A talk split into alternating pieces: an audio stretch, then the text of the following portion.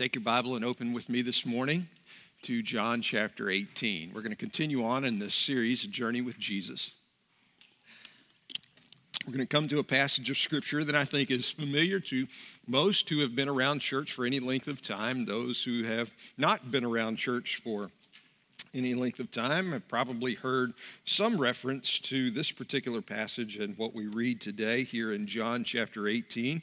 Again, we're in those last few hours of Jesus' life as we're looking here in John chapter 18, 19, and then also 20, where it talks about the betrayal of Christ and um, his, his death burial, resurrection. As we look at those things, um, there are some parts of this study, parts of these chapters that focus specifically on Christ in fact, most of it is. That is the focus. It is the focus on our Savior, on our hope, on our salvation, Jesus. But there are some portions of this that focus in some other directions as well. And today we're going to look at one of those in John chapter 18. Now, I've entitled this The Dawn of a Disciple's Denial. And I'm going to say this up front that when I get to heaven, when, uh, when you get to heaven, we're, we're probably going to owe Peter a little bit of an apology because all through the years, many of us, me in particular, uh, you know, Pastor pastors, leaders, we kind of point to some of the failures of Peter,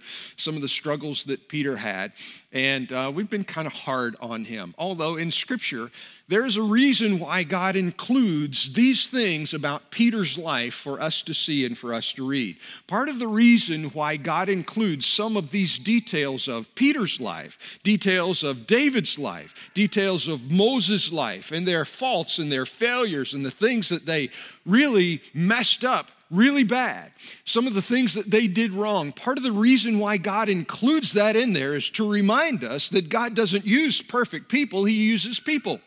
God uses people like you, like me, people who have messed up, people who have made mistakes, people who are flawed, people who fail, people who do things wrong, and yet God continues to use them over and over again to accomplish His purpose. That is part of the miraculous nature of this God that we serve.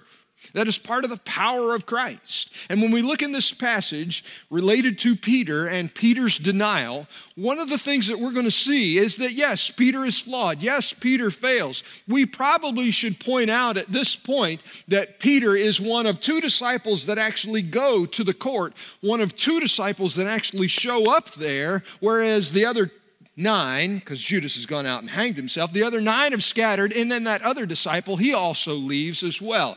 And Peter is one of the last ones to cling and to hang on, and finally he abandons Jesus as well.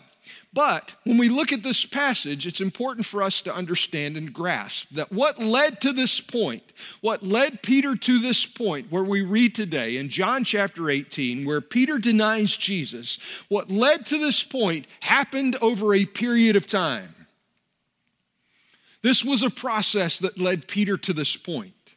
This didn't just happen. It wasn't something that just took place. It wasn't some incident where Peter was walking faithfully all the time. Everything was perfect, everything was right in Peter's walk and relationship with Christ. And then when it came down to the point where he had to make a critical decision, he failed in that decision. No, there were certain things in Peter's life that he needed to address long before this. And those things led to this point, led to this process where Peter denies Jesus. So, we're going to read this passage from John chapter 18 today, which I think for many of us might be something that we recognize that we've heard before about how Peter denied Christ. But then we're going to back up and look at some other things that I think were steps along the way. They were um, stones in the process that helped build to this point. These were things that were part of Peter's character that he allowed to exist there and, and, maybe didn't fully address that led to this point where Peter denied Jesus. So let's read, first of all, here in John chapter 18, starting at verse 12. We're going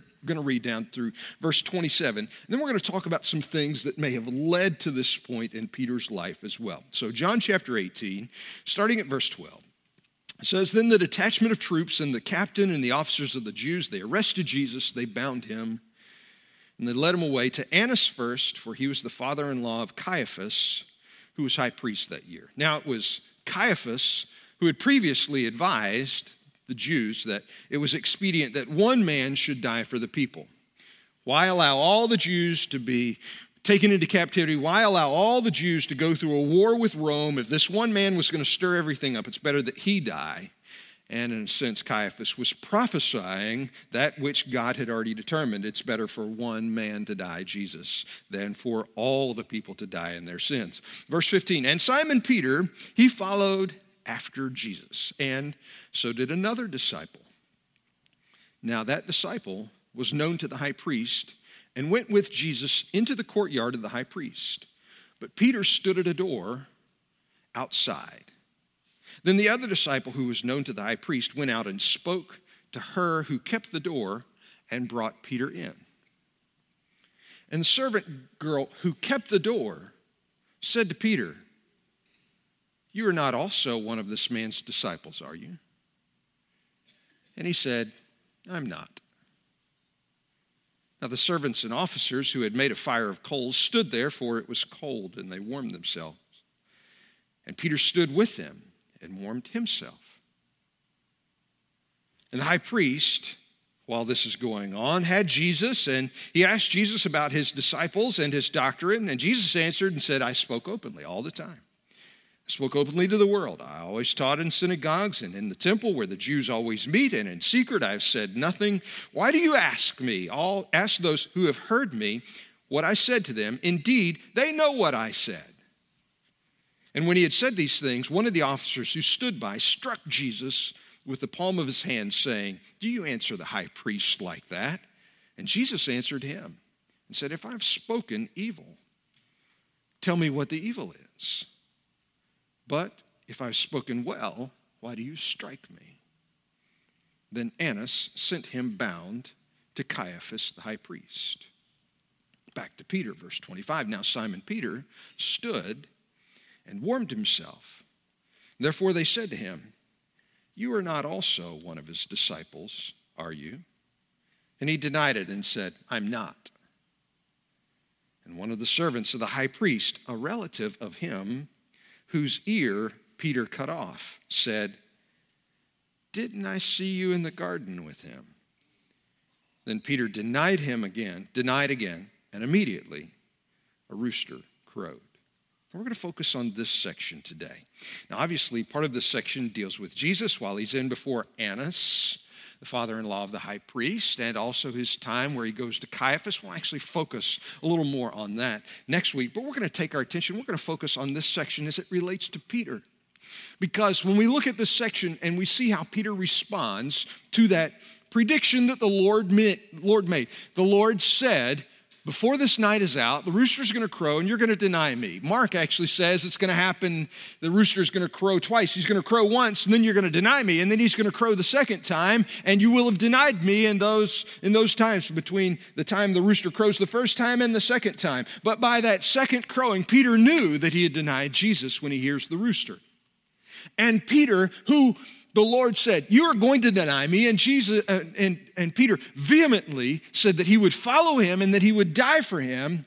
He experiences the shame and the heartbreak that comes from that denial of Christ. However, it is not in that moment that all of this began. It began long before this. There are actually some things in Peter's walk with the Lord, in Peter's character, that had caused him to come to this point where he denied Christ. And we want to look at those things. So we're going to back up a little bit, and we're going to look outside of the Gospel of John. We're going to look at some other passages that relate to Peter that point to some of the things that led the dawn of this disciple's denial. Where did it begin? How did it come to this place where Peter denied his Savior, the one that he said that he would go to the cross with, that he would die for. How did all this happen? Well, we have to back up a little bit and see some things in Peter's relationship with the Lord, with Jesus, that point to what led to this. So we're going to back up a little bit. And the first thing that we're going to see when we scan back is we're going to see that Peter, and I'm using this in, in the strictest sense of the word, Peter had an ignorance about him. I'm not saying Peter was a stupid man because Peter ran a business. But there was something about Peter that he lacked the understanding of what Jesus was trying to do. There was an ignorance about him, that he didn't understand what the Lord was trying to say, that he didn't understand what the Lord was aiming for, that he didn't grasp everything that was taking place. He didn't get the whole picture. If you look back with me in Matthew chapter 16, you can turn there, but I'm going to read them to you anyway. You can turn there if you'd like. But in Matthew chapter 16, in verses 21 through 24, Peter has just made his proclamation. He has just said, Jesus asked them, Who are you? Who, who does the world say that I am? And Peter responds, and, and, and Jesus says, But who do you say I am? And Peter says, Thou art the Christ. And Jesus gives that statement and said, Well said, well spoken, Peter, well spoken. Upon this rock, upon this statement, upon this foundation that I am the Christ, I will build my church, and the gates of hell will not prevail against it. He makes this proclamation upon the statement of Peter. That's just happened. And then he gives this explanation. He says, um, I'm going to go and I'm going to suffer. Verse 21. From that time, Jesus began to show his disciples that he must go to Jerusalem. He must go to Jerusalem. He's telling them the process. This is how I'm going to accomplish this. This is how I'm going to be the Christ. This is how I'm going to accomplish my will and purpose. I am going and I'm going to go to Jerusalem. I'm going to suffer many things from the elders and chief priests and scribes, and, and I'll be killed and I'll be raised the third day. And then Peter took him aside. He took Jesus uh, aside and he began to rebuke him, saying, Lord, this is never going to happen to you. Far be it that this will ever happen.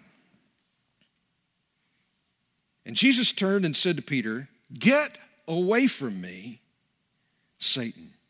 You are an offense to me, for you are not mindful of the things of God. You don't understand the things of God. You haven't taken the time to try to listen to what I've been telling you. You haven't been paying attention to what I've said. You are not mindful of the things of God, but of the things of men. You have your idea of what I'm supposed to be, but I've been trying to tell you what I'm going to be.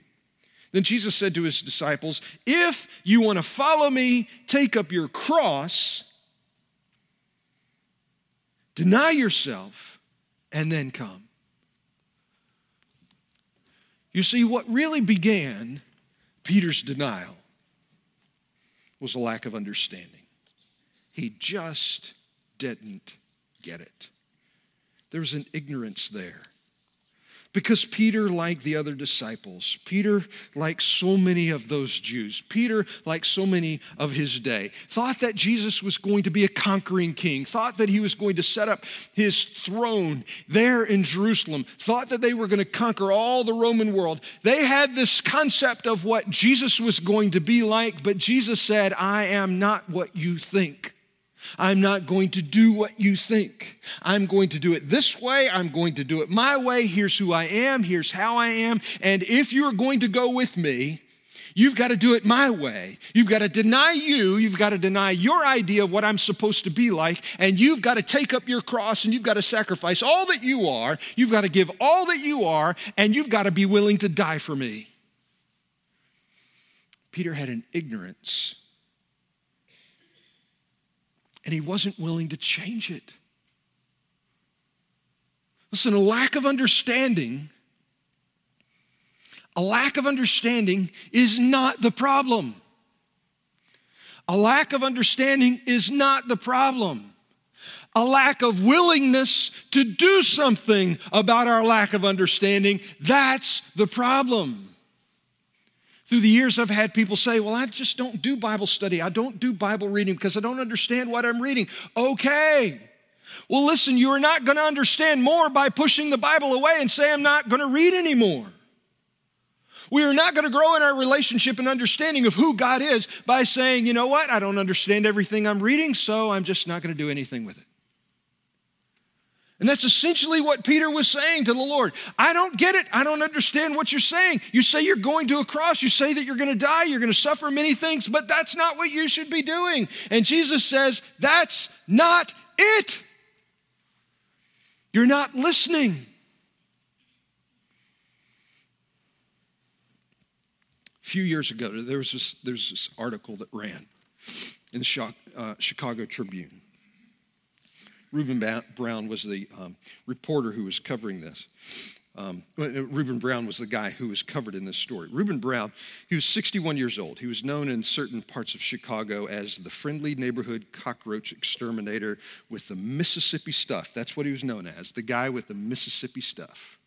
He'd moved up from Mississippi into Chicago, and he'd carried some stuff with him, a pesticide with him, and he had a little small business where he would go into apartment complexes, where he would go into um, high rise buildings, and he would spray his Mississippi stuff.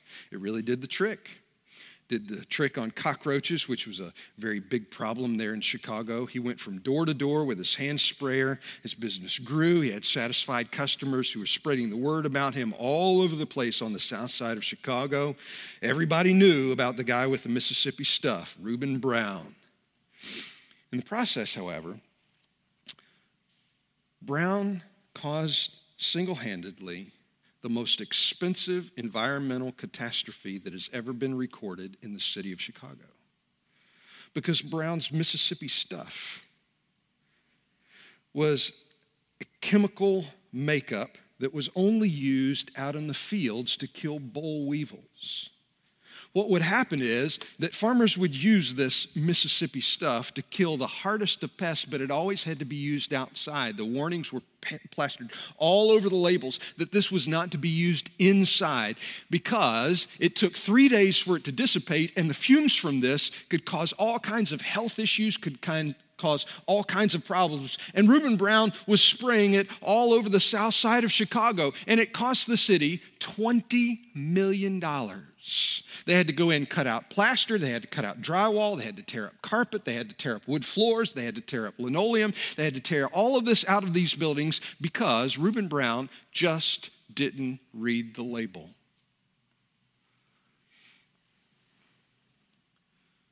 There is not going to be an opportunity when we stand before the Lord for us to plead ignorance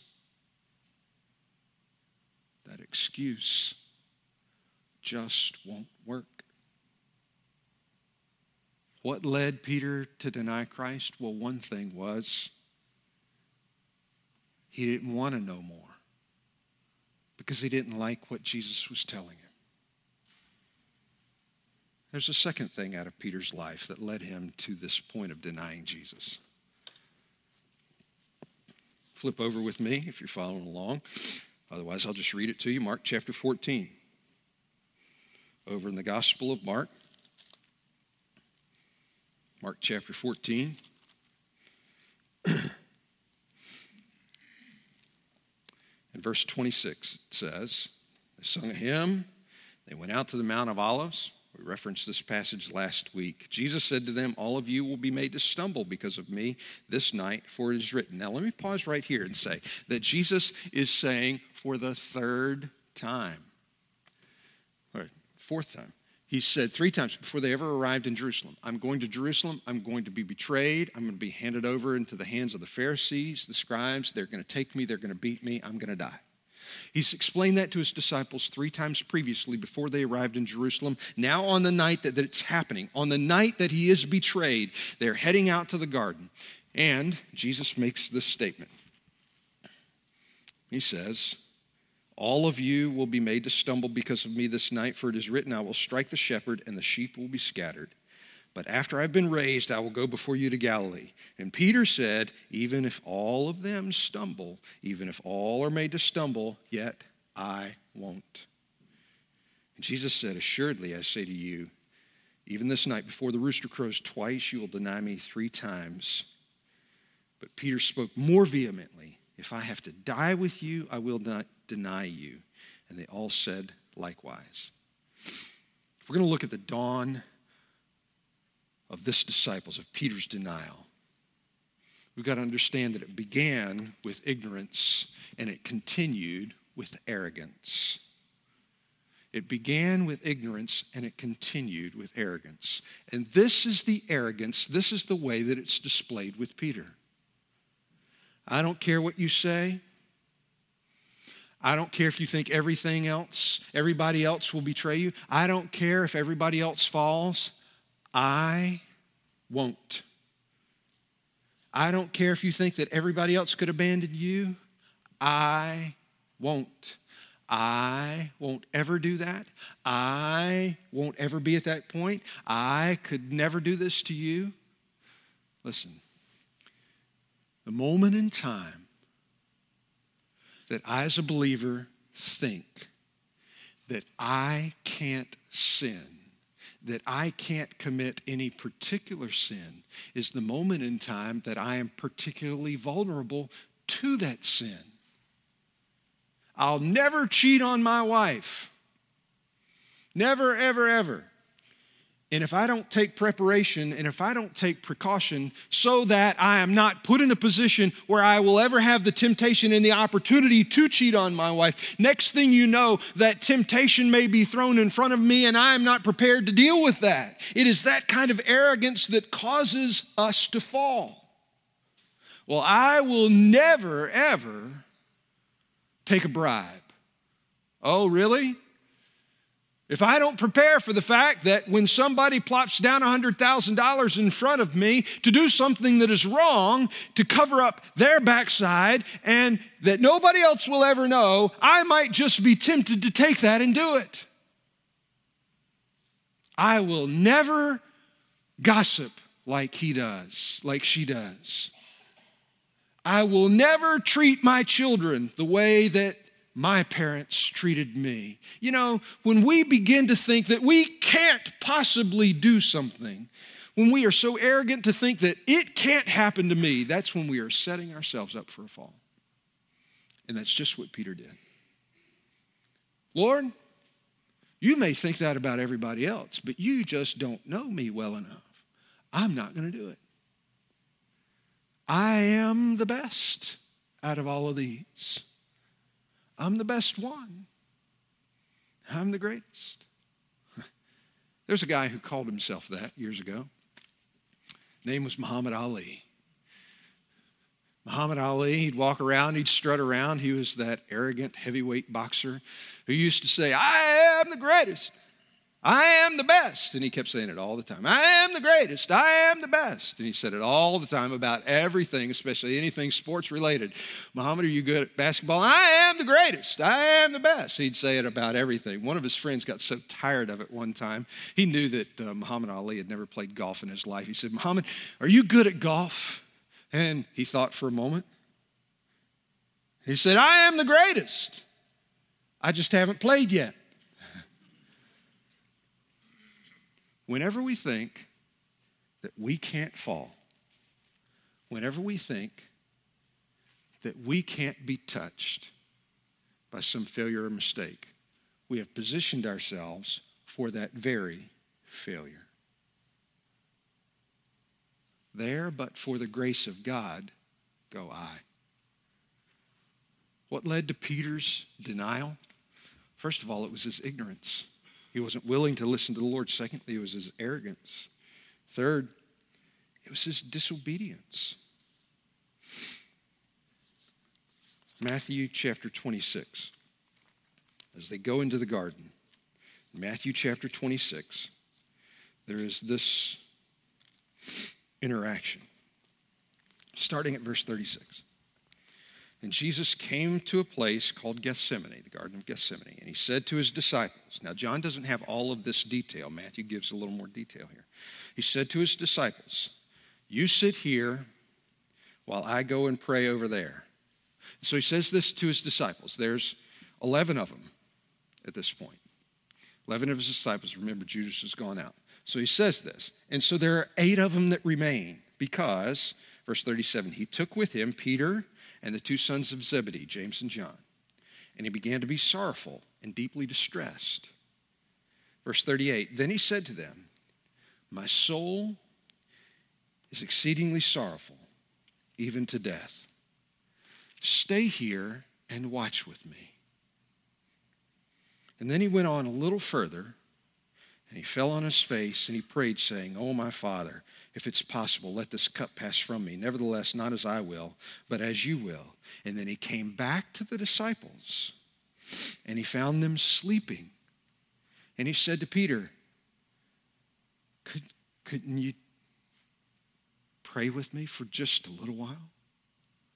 Could, couldn't you just keep watch for a little while? One hour?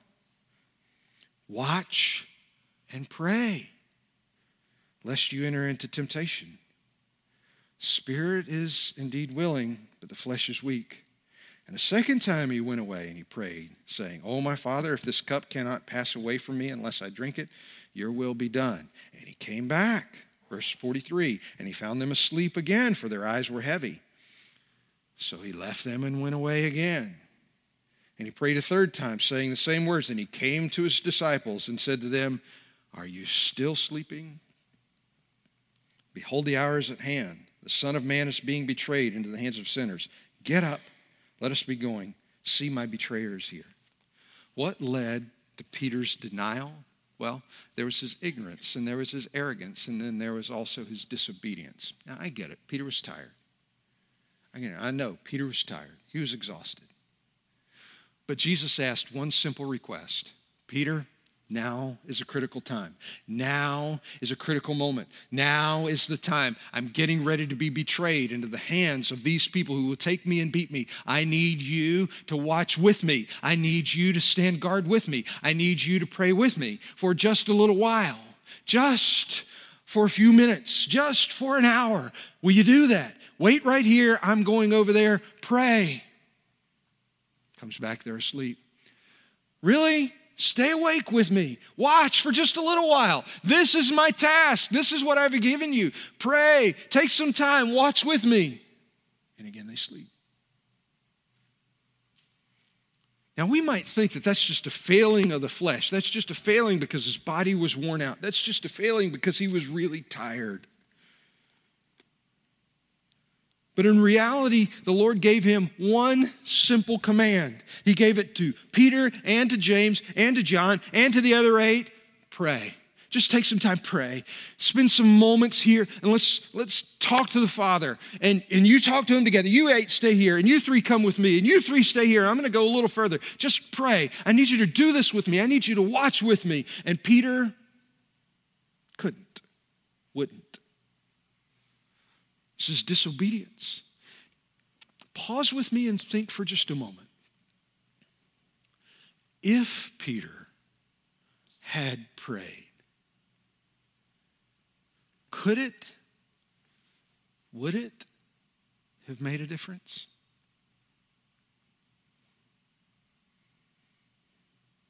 We won't ever know.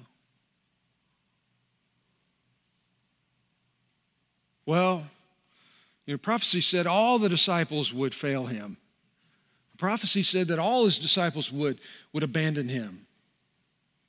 Maybe that's because the Lord knew then that Peter wouldn't obey him. But if he had, if he had prayed, if he had stayed awake, if he had taken that time, maybe it wouldn't have said that all of them would betray him. Maybe that prophecy would have never been stated that way. All but one. We don't know. Because what happened was Peter just disobeyed. In his book,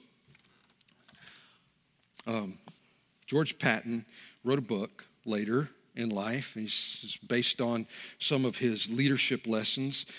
It was entitled General Patton's Principles for Life and Leadership. It was co authored. Somebody else helped write down some of his thoughts.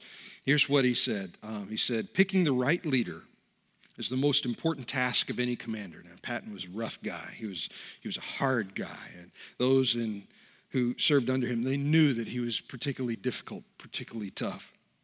He said, picking the right leader is the most important task of any candidates. He said, This is what I do. I line up all the candidates and I say, Men, I want a trench dug behind Warehouse 10. Dig this trench eight feet long, three feet wide, and six inches deep. That's what I want. Go to work.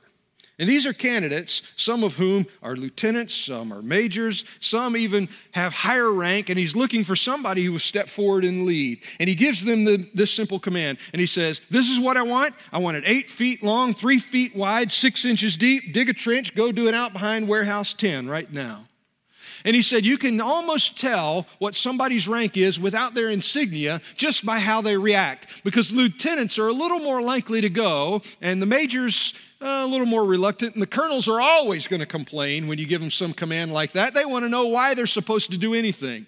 And he said, when they go out behind the warehouse, they'll argue and they'll dither for a few moments and they will talk back and forth. Why does he want a trench? Why does he want it six inches deep? Nobody can hide in a trench six inches deep. This isn't going to be for protection. We need to dig it deeper. And then eventually, he says, there will be one guy who steps forward and says, I don't know what he needs it for. I don't know why it needs to be six inches deep, but he told us to dig it six inches deep. Let's just dig the trench. And he said, That's the guy I want. He always gets the promotion.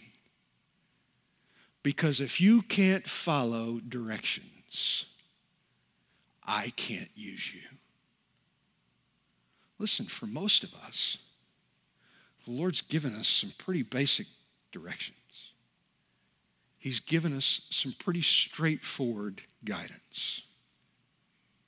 And while we think of disobedience as a small sin, just like the Lord spoke through Samuel the prophet to King Saul, disobedience, you might as well be out practicing witchcraft. Disobedience is as the sin of divination. The Lord's, Lord's not looking for your what you can give him. He's not looking for your sacrifice. He's looking for your obedience. What led Peter to his denial? His ignorance, his arrogance, his disobedience. And one last thing. What led Peter to his denial is also his reluctance, his lack of faith. Matthew chapter 14. Jesus is walking on the water out to the boat where the disciples are. Verse 28, Peter answered and said to him, Lord, if it's you, command me to come to you on the water. And Jesus said, Come. When Peter had come out of the boat, and he was the only disciple who did, when he got out of the boat, he walked on the water to go to Jesus. But when he saw that the wind was boisterous, he was afraid, and beginning to sink, he cried out, saying, Lord, save me. And immediately Jesus stretched out his hand and caught him and said to him, You have such little faith. Why did you doubt? You have such little faith. Why did you doubt? What led to Peter's denial?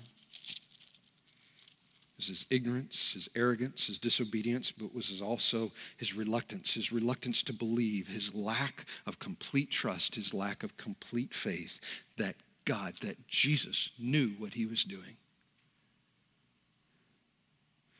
There was a man who, um, for show, back when it was still allowed, he had a high wire stretched across Niagara Falls. He was a rather well known uh, aerial artist, and he would tightrope across this wire.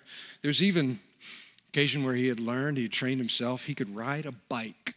It had special wheels on it, and so the, the rims of the, the bike had rubber inside so it would hold it to the wire a little bit better so it wouldn't slip because of the water. But he would ride his bike across this wire that stretched across part of Niagara Falls, a portion of it, the American side. And he for show, hopped on his bike and he rode across. And as he arrived to the other side, he was riding his bike across. The crowd had gathered like they always did when he put on his show. And as he rode his bike across, he got to the other side, and the crowd is just cheering and yelling and screaming and jumping up and down as he gets to the other side. And in a flourish, he hops off his bike and he jumps down from the platform where the wire extends to. He says, Can you believe? That I can ride a bicycle across Niagara Falls? Do you think I can go back and do it again? And the crowd roars and they start yelling, Yes. And so everybody's cheering. He says, Do you believe that I can ride across Niagara Falls with a blindfold on? And the crowd's, Yeah, yeah, do it. We want to see that. And everybody's cheering and hollering. He says, Do you believe that I can ride across Niagara Falls with a blindfold on with someone riding on my back? And the crowd is really excited and jumping up and down and cheering, Yes, yes, yes. He said, Well, who will be the first volunteer? And no one. There's a difference between believing that He can and knowing that He will.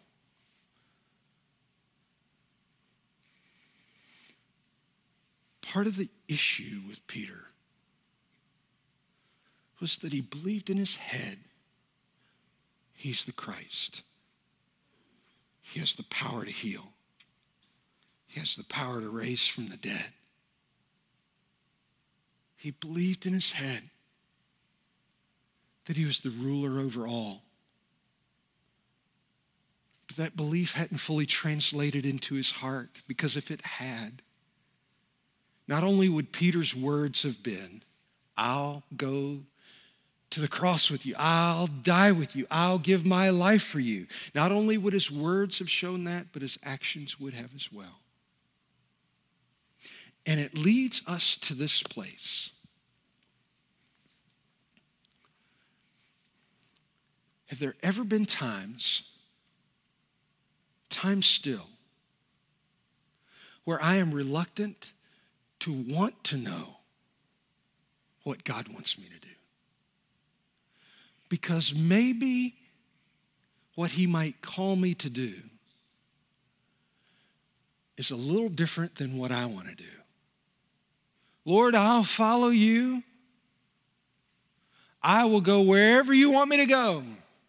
Well, I mean, except for there, or there, or next week, or next month? Is it that sometimes we like remaining ignorant because we're a little afraid of what he might call us to give up or to do in service to him?